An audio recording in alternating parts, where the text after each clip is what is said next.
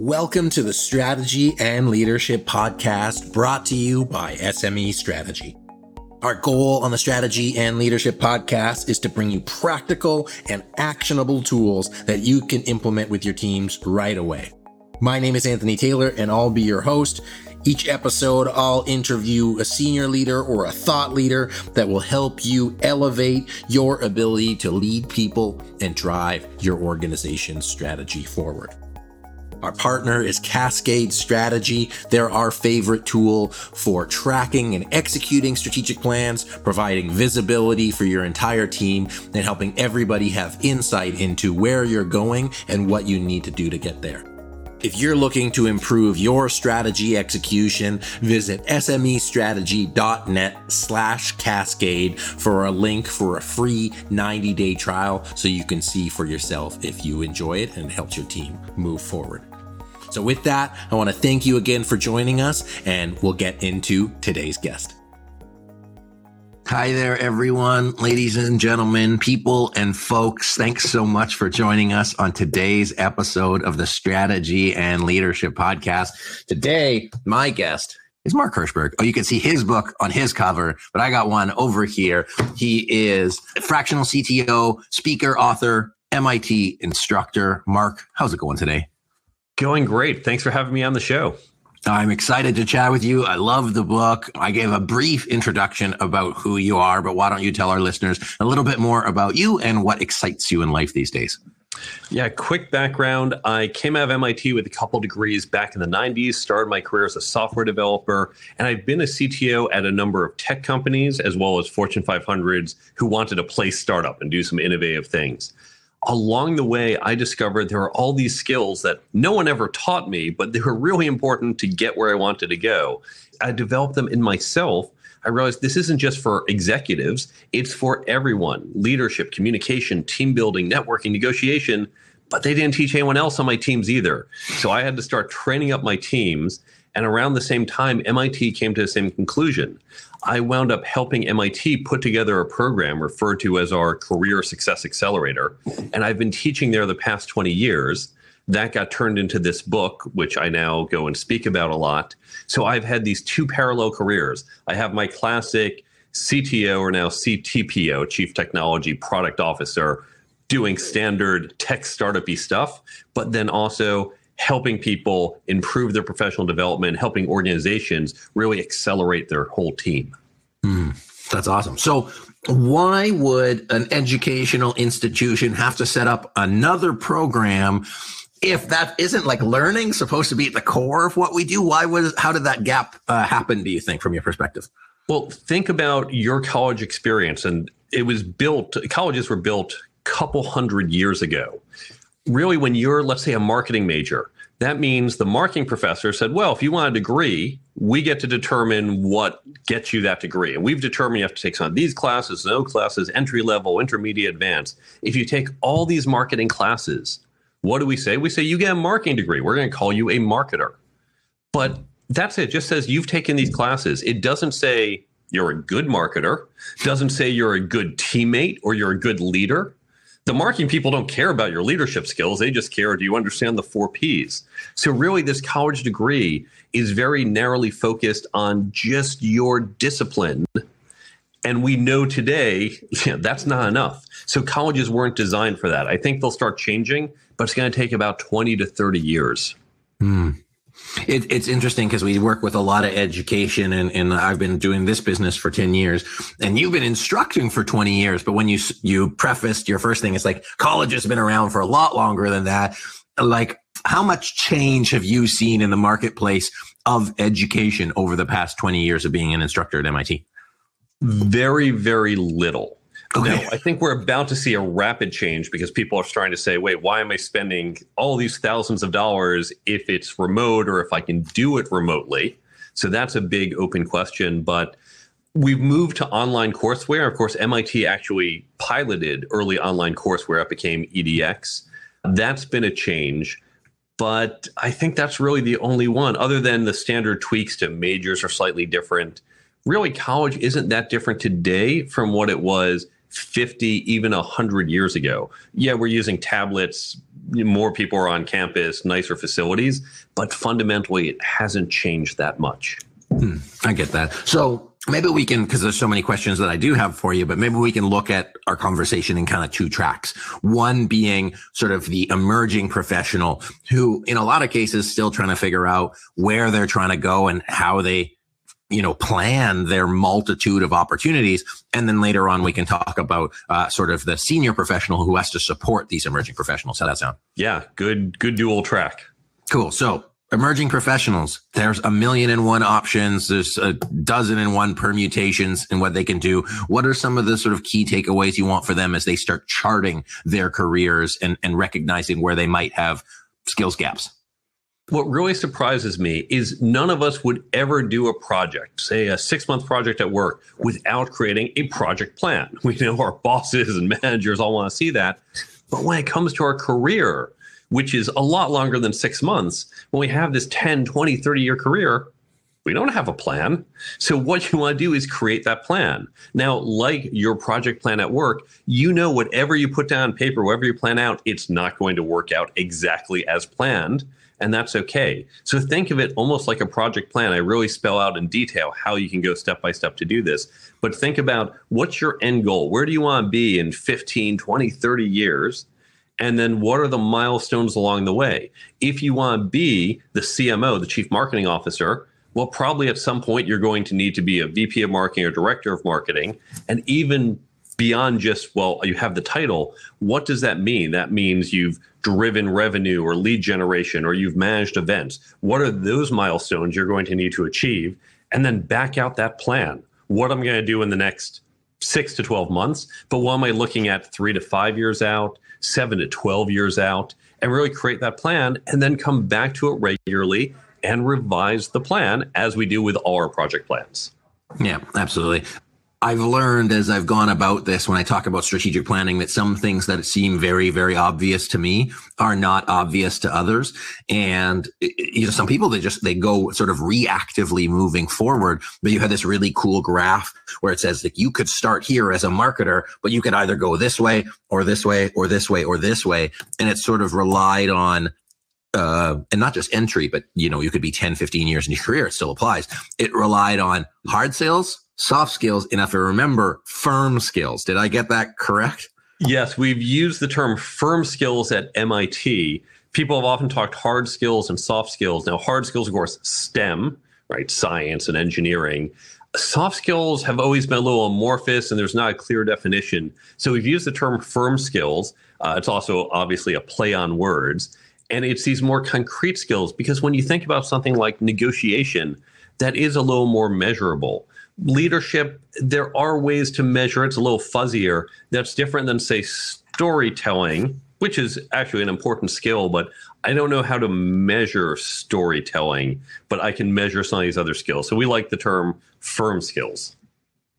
No, I like it because it, it's, I mean, the soft skills people, I see, think, tend to resist the idea of soft skills because it's like, hey, how do I build my career on soft skills?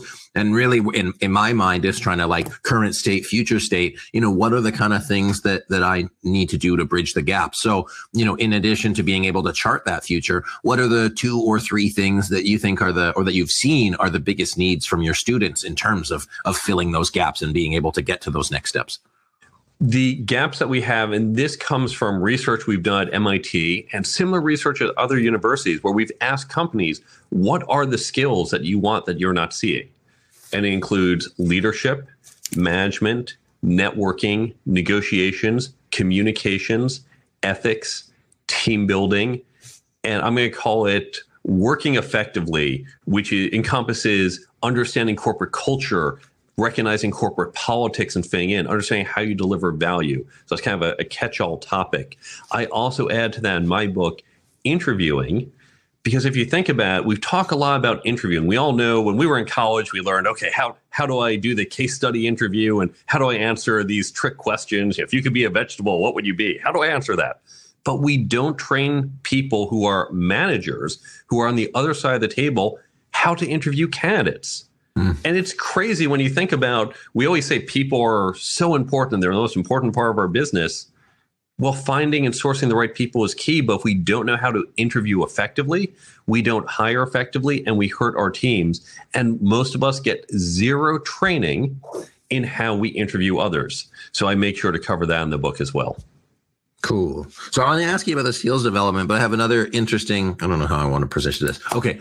Uh, the balance between depth and breadth. So you have specialty experience as a, as a, like a marketing person, and then you have these firm skills that you want to develop, and you're trying to figure out, hey, should I be a air quotes jack of all trades? Should I focus more deeply? Like, what is the, and I don't know if it's a, a U approach, an M I T approach to doing the sort of opportunity cost equation from where to improve your skills. And I don't know if you'll be able to explain that audioly. The way I think about it is an example that comes from my friend, Charles Leiserson. He's a professor who I've taught with for many years at M I T. He said, think of it this way. We're going to do a little bit of middle school math here. We're going to do a word problem, which I know everyone loves. Imagine you have a rectangle that's four by ten, and you have to increase one of the sides by two units. What do you increase? The short side, do you go four to six, or the long side, do you go ten to twelve? So I'm going to let them think, think I'm going to let them think about this. four by ten. Do you increase the long side or do you increase the short side? So like process that in your head for a second, listeners, and then Mark, go ahead. And hit pause if you need to take time to think about it. Well, the answer is you increase the short side. You go from four to six. You know, okay, six times ten, sixty, that's bigger, great. Okay, what does this have to do with what we're talking about? Well, let's think conceptually what this is. When you add those two units to the short side, those two units get multiplied by that long side, by those ten units. Right, so we're amplifying that little increase by the long side. Now, all of us have short sides and long sides. So let's think of a simple example. Maybe you are a genius at what you do. You are the best accountant in the world. You're a genius and you really know this, but you don't know how to speak to non-accountants. You don't know how to do public speaking at all. So you're a genius coming up with all these really smart financial techniques, but you can't explain it to anyone because your communication skills are so poor. So you are really long, but you're also very narrow, right? And so when you think about your total area, that's small. When you spend a little more time becoming a better presenter, not the world's greatest speaker, but just you can communicate better, all of a sudden that long side becomes so much more powerful by that small short side. All of us have long sides and short sides, more than two. In fact, if you want to become well-rounded, really you want to get closer to that square. Instead of being long and thin, you want to work on some of your short sides, right? Because that's going to amplify the skills that you have. Now, it's not to say if you're an accountant, well, you better take some continuing education credits because accounting changes. I work in tech. I always have to keep up with new technologies. We do continue to develop our long sides, but put some time into the short side, because when you think about myself as a technologist, ten hours that I invest learning yet another software language, whatever the hottest thing is, I get a marginal return compared to ten hours of getting much better at speaking or negotiating or leading. Hey, sorry to interrupt. It's Anthony here again. I just wanted to let you know if you're enjoying today's episode, I'd love it if you could give us a review and a comment to let us know where you're listening from. It means a lot to us. It helps us with the algorithm. It also helps us get into the hands of more people so that we can keep bringing great guests onto the show. So please do that. Also, if you or your team are planning a strategic planning offsite coming up, please reach out to us. We'd be happy to see if we're a fit to facilitate, to support you and your team getting on the same page and getting clear about where you want to go. So you can visit S M E strategy dot net or click the link in the description. We'd appreciate both of those things. And now get us back to the episode. Hmm. That makes a lot of sense. And it's one of the things. So as a company, we facilitate strategic planning sessions, and we can do the strategic planning really well. And then on the backside, we say, hey, in addition to just like strategy implementation, you need to expand your team's capacity to implement strategy. You need to understand the culture. You need to be communicators. You need to be good at roles and responsibilities. You need to be leaders. You sort of learn it, or at least in my experience, I've seen it. You're learning it anecdotally. You're sort of learning it over here without it being tied to an internal organizational goal. So you talked about the importance of skill development. You talked about the importance of being in, interviewing people. Now, if we slip, which from like the sort of senior leader side, how do you see that being I guess, doable on a day-to-day basis, but, you know, why is it important for teams and organizations to invest in that capacity overall? Yeah, great question. As you know, with your clients, you could give them a great strategy, but if they have a very conservative, risk-avoidant culture, and you've got a new strategy and they're not aligned to execute on that strategy, that strategy is not great. So you have to help them change their, their capability. Now, we as leaders often want to elevate the capabilities of our teams. Wouldn't it be great if people on our teams were better leaders, better negotiators, better networkers, right? It's not all on me to bring in new clients and network and reach out. So imagine if your whole team even got just a couple percent better, right? Imagine if they were only two, three percent better at communicating, at leading. What the, what's that going to do to your bottom line? Now, well, if it's more than two or three percent. So how do we do this? Well, the key thing, these firm skills are different than what we have learned in the past. If you think about college, where you took that marketing class or calculus class, the professor stood up and wrote on the board, here's the things to remember, and you wrote down your notepad and you said, okay, great, I'm going to remember this. And then when you ask me the question, I know when to give it to you. If you teach me an accounting system, when do I use that knowledge? Well, when I'm filing an expense report. But when it comes to leadership, we can't say, well, here are the three things to remember. So write these down. Oh, and next week at two fifty-seven p.m., you go, oh, leadership time. Okay, what are those three skills? It's not so simple. So we have to teach these differently. It's closer to how we learn sports. Right now, the thing about if you're learning a new sport is first, you can't just say, well, I read the book, done. You have to actually apply it. And second, you can't say, well, yeah, I did that basketball clinic last week. Now I'm done, right? I don't need more training. You have to continually practice and try.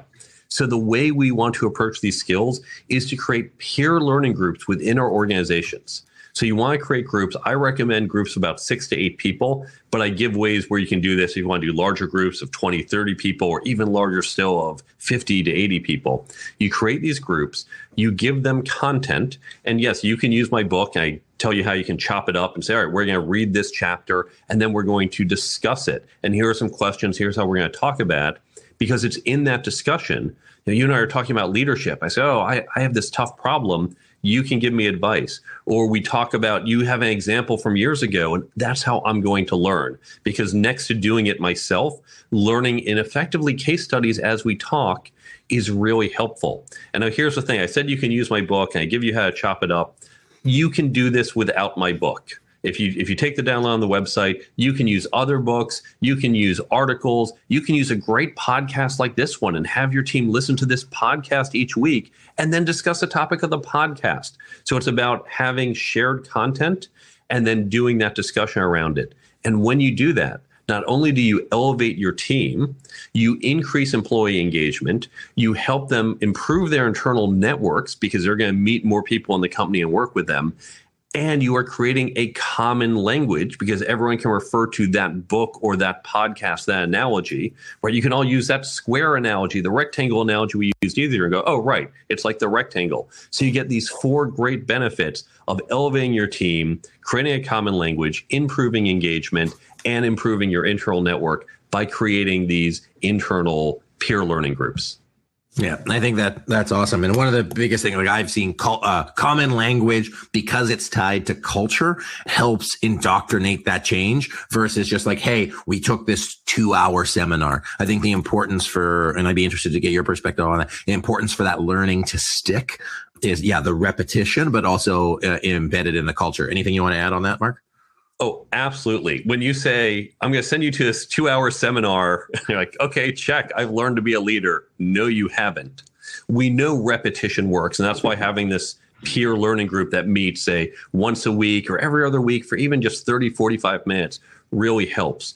And for this reason, I actually create a free app that goes along with the book, because I know if you read my book or you have your team read my book, it's easy to forget. I forget my books, you know, any book I read, I forget three weeks later, right? We're moving on to something else. There's actually a free app you can download from the Android and iPhone store. And what we'll do once you open it, you just need to open it once every thirty days so we know you're still active. It will pop up a tip every day, just a little notification. So think like a daily affirmation just mm. shows up, but instead of, you know, believe in yourself, it has the tips from the book to help reinforce it, to help create that recall. And that's going to help you learn and adapt and pick up these skills as well. Yeah, I was going to make a joke and say, you talking about practice, Mark? um, but anyways, I still did it. The book is on sale on Amazon right now, so you can get it. That is absolutely a plug. It's actually a really good book. Not that I'm surprised. Uh, very easy to read, so please do check it out. For leaders, so I'm going to we'll switch gears a little bit here. Leading a technology project. When you put a technology project, how easy is it to sell the R O I of it in your experience? It can vary, because the R O I could be, hey, if we add this button, this many customers are asking for it and we can close more sales, or it will generate this much more revenue. But then, of course, in technology, we know there's that infrastructure, there's that support.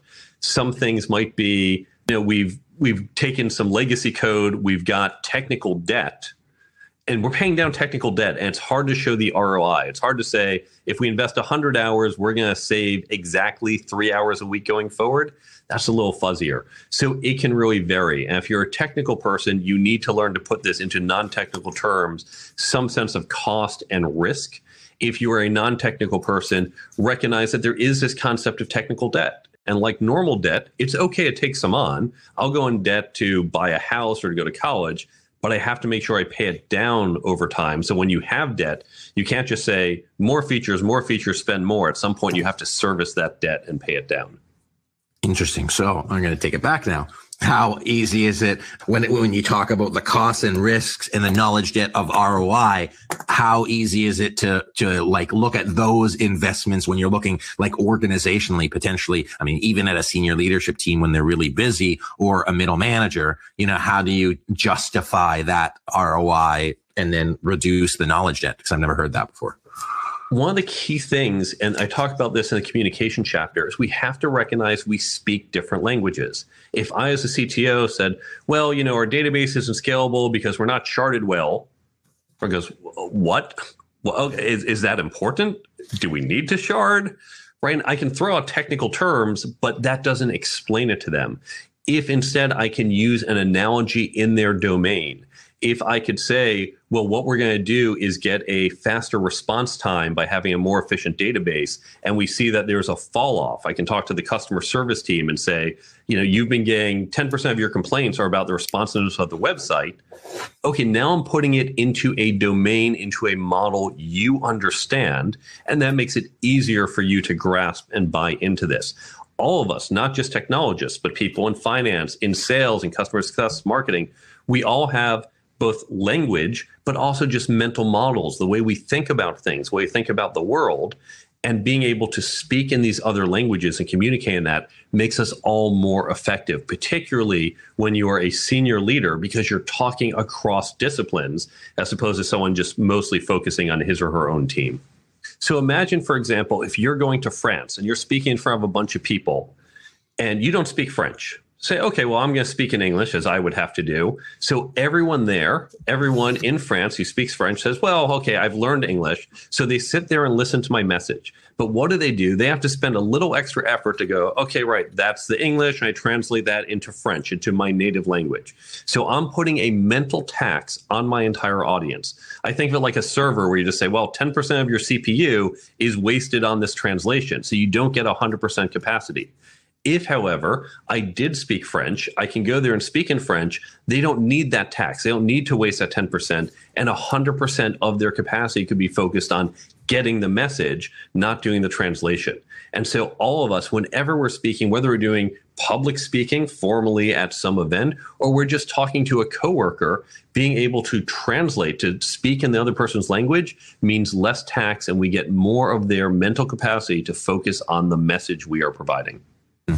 It's interesting. I, I found it's uh, people don't realize it. They, everybody always thinks in upside, and they don't ever think in the downside costs of not being able to work with each other. And it's like that whole friction. I mean, I have tons of metaphors, you know, car metaphors or whatever, but that's well, that's what it is. It takes a lot of time, and it's time, money, energy that you're not spending moving forward. It's time, energy that you're spending moving around in circles. Any other experience? Have you seen that from your corporate experience, like working in teams, like any other practical takeaways?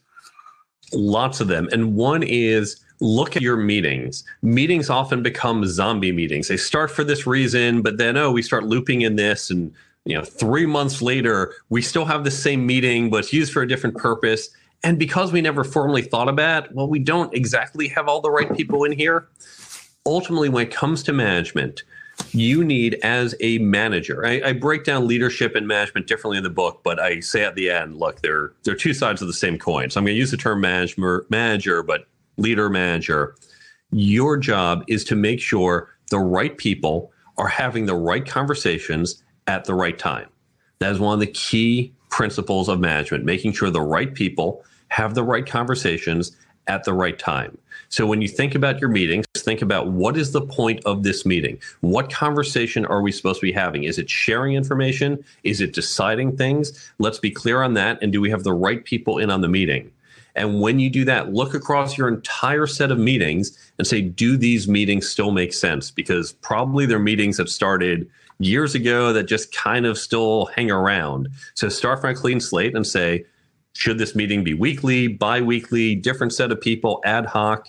And you're going to improve what meetings you have and save people a lot of time. Awesome. I love that. So one more question uh, from me, and then we got one more from the chat. As managers and leaders that want to support their employees and their team members on this um, like skills elevation journey, but on a personal basis, how would a, a leader, how would a manager sort of assess and then support an individual on their on their growth trajectory? Great question. Hopefully your company does an annual review or semi-annual. And if not, it's worth doing that. And I don't mean the classic annual review of, okay, let's see how you're doing. And you're getting, you know, a three percent raise and check, check. Just even to talk about, hey, what are your goals? With everyone I hire, everyone I manage, what are your goals? Tell me even five, ten years from now, where do you want to be? I know you're not going to be at my company. I'm at a startup. No one spends ten years at a startup. Let's just talk about where you're going. And let's talk about what I, as your manager, can do to help you get there. And some of that might be in the short term. Oh, in the next year, you want to get better at your teamwork. Okay, we're going to talk about that. We're going to come up with a plan. Or it could just be in the next seven years, you want to get more onto the product side. Okay, you know, I'll try to bring you into some meetings. Some of that might happen years from now. But you need to be clear where you are as an individual. And as a manager, help the person get clarity. Then be explicit, like, okay, this is what we both understand you're trying to do. Are there things you can do, whether it's sending them to training or just as you have your check-ins, because hopefully you're having a check-in at least every quarter, if not once a month, and talk about, well, you want to get better at, you know, understanding product, or you want to get better at your communication. Let's talk, what have you been doing? How's that been going? Are there other things I can do to help you? So be explicit when you do that annual review. What are the goals? And then during your conversations, just check in and ask what support you can provide or offer ideas to your to your team. Yeah, I love that. I find that goes back to your, you know, your speaking French analogy. I find that most effective leaders speak in the language of the people that they're talking to. And instead of saying, hey, what can you do for the company? Like first and foremost, which I think a lot of people might bring to the table. It's, hey, how can I help you get to where you want to go? You're going to have higher retention. You're going to have higher productivity. You're going to get a greater R O I on your training dollars because you're training them in the areas that they want to be developed in. So they're more incentivized to take it instead of having to do some sort of mandatory thing that they don't really want to do. Sometimes you need to do that. But Mark, where can people get a hold of you? Where can people get the book? Somebody said if they don't have Kindle, what can they, what can they do? So maybe you can answer that one at the same time here. Sure. You can go to my website, the career toolkit book dot com. And there, of course, you can learn more about the book. You can follow me on social media or get in touch with me. You can see where to buy the book. You can go to Amazon. Amazon actually is selling the hard copy at this particular moment for fifty-five percent off. It's an amazing sale. So you can do that. I don't know how long it will last. If you want an electronic version, you don't want Kindle, it's also available on Apple Books. Barnes and Noble supposedly, but we've had lots of technical problem getting the electronic version there. So I know the electronic is definitely available on Amazon and on Apple Books. Uh, also on the website, if you go to the app page, it's going to take you to links to the Google and Android store. You can download the free companion app. Whether or not you buy the book, you can go download that app. And then there's a resources page with lots of great free online resources, links to other books. And the first resource on that page is how you can create that peer learning program at your company. Completely free download. You can use my book if you want. You can use other books or other things. You can download that and use whatever content you want. All of this is available on my website, the career toolkit book dot com. Awesome. Thank you, Mark. And closing word, do you have any a challenge for our listeners? We got a couple months left in the year. Any challenges you want to throw out to them to support them in developing either their own skills, their people skills, or anything else? Pick one skill. We talked about a lot. We talked about networking, communication, leadership. There's a lot to do. But of course, you don't say, I'm going to quit smoking and go to the gym and wake up early and eat better. You don't do it all at once. Pick one. Pick one skill right now and say, I am going to invest even just thirty minutes every other week in improving this skill. I'm going to listen to a podcast. I'm going to read a book. I'm going to read an article and focus on improving that skill. Try that for three months and see how it goes. Awesome, Mark. I appreciate that so, so much. I think it's great advice for everybody. I think there's so much wealth in the book, early career, mid-career, late career. Uh, there's gold throughout it, and everything is about shifting your path just a little bit. So I appreciate that. Thank you so much for joining us. It's been a blast having you today. Thanks for having me. This has been great. Folks, join me in thanking Mark Hirschberg, who is a fractional C T O, the author of the Career Toolkit and an M I T instructor. Mark has been awesome. Be sure to check out his book and go to career toolkit book dot com for all of those resources. And if you're interested, our next live event is going to be with Mike McDermott, who is the co-founder of FreshBooks, and their company was recently valued at one billion dollars. So you can register right in the chat or in the description below. My name is Anthony Taylor. This has been the Strategy and Leadership Podcast. Thanks so much for joining us. And until next time, bye, everyone. Thanks so much for listening to today's episode. Before you go, I wanted to make sure that you knew about our signature course that'll help you better align your team and get them bought into your strategic plan. It's presented really simply that whether you're a seasoned veteran or brand new to strategic planning, it'll help you better understand it, it'll help your team think more strategically, and it'll help you better prioritize and set goals. Ultimately, it's going to give you a plan that you can execute successfully. Because you have no idea how many plans that I see that look good, but are missing key components to make them successful, and we cover all of those missteps in the course. On top of all the video training, you'll get access to all of our workbooks and access to our knowledge base and community. The course is only four dollars and ninety-five cents, and you can get instant access to all of the videos. Plus, you can use the code PODCAST for one hundred dollars off. The course comes with a one hundred percent money back guarantee. If you don't get value from the course, let us know and we'll give you all of your money back. So go to S M E strategy dot net slash course. Use the code podcast for one hundred dollars off, and I'm really looking forward to the opportunity to support you and your team in getting alignment and moving your strategic plan forward. Thanks again for listening, and we'll catch you next time.